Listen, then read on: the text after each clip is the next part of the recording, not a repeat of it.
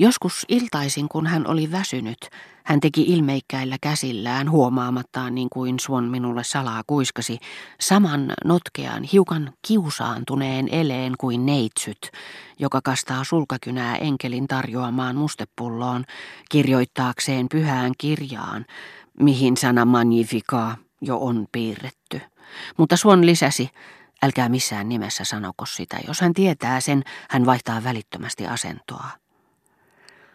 Nukuun ottamatta näitä tahattoman uupumuksen hetkiä, joista Swan yritti tavoittaa entisen alakuloisen botticellimaisen poljennon, Odetten vartalo piirtyi nyt yhdeksi selkeäksi kuvioksi. Sitä kaarsi nyt kokonaisuudessaan linja, joka seuratakseen naisen muotoja oli luopunut mäkisistä teistä, turhista kuopista, kukkuloista ja kierteistä, entisajan muodin sekavasta hajanaisuudesta, mutta joka myös siinä, missä anatomia erehtyi ja lähti hyödyttömille sivuteille, poiketen milloin mihinkin suuntaan ihanteellisesta ääriviivasta, taisi ripeällä vetäisyllä korjata luonnon syrjähypyt,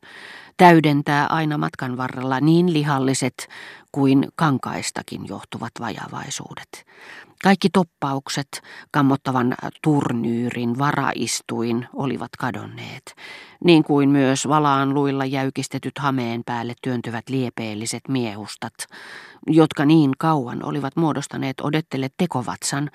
ja luoneet sellaisen vaikutelman, että hänet oli kokoon pantu erilaisista osista, joita mikään yksilöllisyys ei sitonut toisiinsa. Pystysuorat ripsuompeleet ja röyhelöitten kaarteet olivat väistyneet ja päästäneet oikeuksiinsa notkean vartalon, joka sai silkin väreilemään kuin aallotar vedenpinnan ja kevyen pumpulikankaan henkimään inhimillistä lämpöä, vapauduttuaan nyt kuin järjestäytynyt ja elävä kokonaisuus ainakin vallasta syöstyjen muotien pitkäaikaisesta kaauksesta ja harhauttavasta syleilystä. Siitä huolimatta Rouva Swan oli sekä halunnut että osannut säilyttää muistoja näistä menneistä muodeista, niidenkin keskellä, jotka olivat ne korvanneet. Jos illan tullen, kun en voinut töitäkään tehdä, otettuani ensin selvää siitä, että Gilbert oli teatterissa ystävättäriensä kanssa, lähdin yllätyskäynnille hänen vanhempiensa luo. Tapasin usein rouva Swannin tyylikkäässä kotiasussa, jonka hametta sen kulloistakin kaunista syvää väriä, tummanpunaista tai appelsiinin keltaista, värejä, joilla näytti olevan aivan erityinen merkityksensä, koska ne eivät enää olleet muodissa, halkoi vinosuunnassa leveästä mustasta pitsistä neulottu koruommel,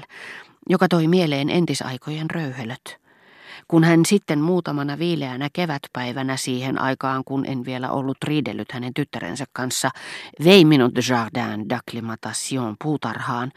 puseron pykäpitsinen napituskaistalle jakun alla, jonka hän kävelystä lämmetessään jätti puoli avoimeksi, toi häivähdyksenomaisesti mieleen muinaisten liivien rinnukset, samanlaisten kuin ne, joita hän oli harrastanut muutamia vuosia aikaisemmin, liivien joiden reunuksista hän piti juuri tällaisina, loivasti sahalaitaisina,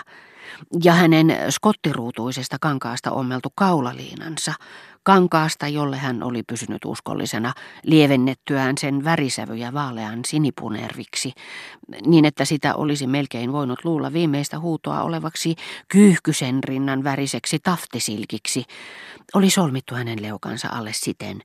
ettei siitä osannut sanoa, mihin se oli kiinnitetty, ja toi näin ollen vastustamattomasti mieleen hatunnauhat. Hatun, jollaisia ei enää käytetty. Mikäli hän vain taitaisi kestää vielä jonkin aikaa tähän tapaan, nuoret miehet, jotka yrittäisivät eritellä hänen asujaan, sanoisivat, eikö olekin niin, että rouva Suonnissa kuvastuu kokonainen aikakausi niin kuin ihastuttavassa tyylisuunnassa, jossa erilaiset muodot kattavat toisiaan ja jota salainen perimätieto vahvistaa, nämä ruusukkeita ja liivejä tavoittelevat muistot rouva Suonnin asusteissa, silloin tällöin myös heti miten hillitty taipumus pikkutakkiin, jonka nimi oli Hyppää veneeseen, ja joskus jopa etäinen epämääräinen viittaus hameen alla kannettuun tyynyyn, joka tunnettiin nimityksellä Seuratkaa minua, nuori mies. panivat käsin kosketeltavan muodon alla kiertämään määrittelemättömän muistikuvan toisista, vanhemmista, joita siitä ei sellaisenaan ompelijattaren tai modistin luomina olisi voinut tavoittaa, mutta joita kaiken aikaa tuli ajatelleeksi ja ympäröivät rouva Swannin jonkinmoisella ylevyydellä. Sattoi olla, että juuri näiden hepeneiden hyödyttömyydestä johtui, että ne tuntuivat vastaavan käytännöllistä suurempaa tarkoitusperää, Ehkä se johtui myös menneiden vuosien perinteestä, tai sitten tälle naiselle ominaisesta, erittäin yksilöllisestä pukeutumistavasta, joka leimasi mitä erilaisimmat asut samaan sukuun kuuluvien tunnusmerkillä. Helposti tunsi, ettei hän pukeutunut vain ruumiinsa hyvinvointia tai koristelua silmällä pitäen. Hänen vaatteensa ympäröivät häntä aivan kuin jonkin sivilisaation herkkä ja henkistynyt koneisto. Aina kun Gilberten,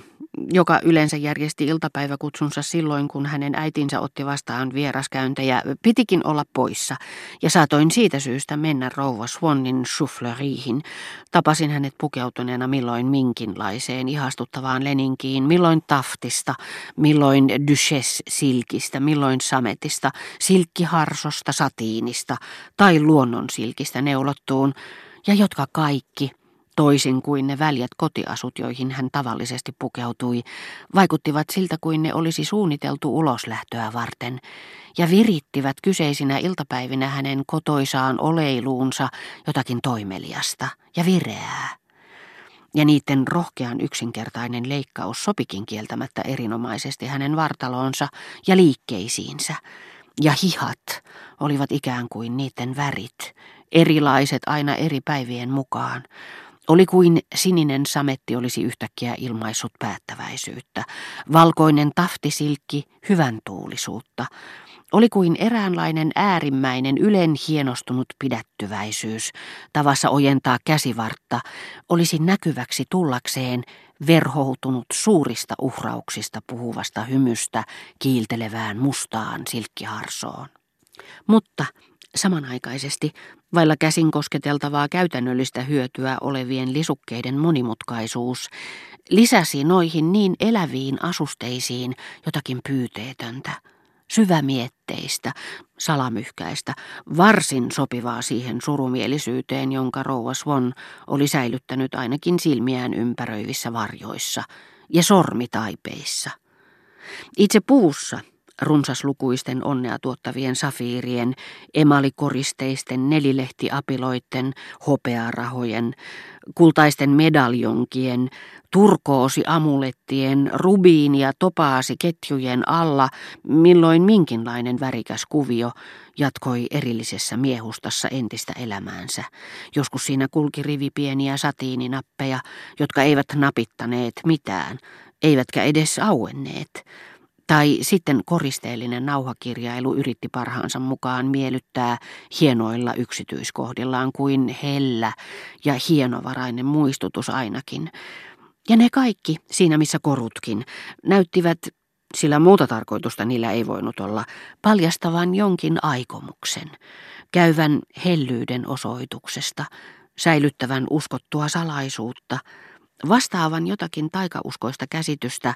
vaalivan jonkin parantumisen, toivomuksen, rakkaustarinan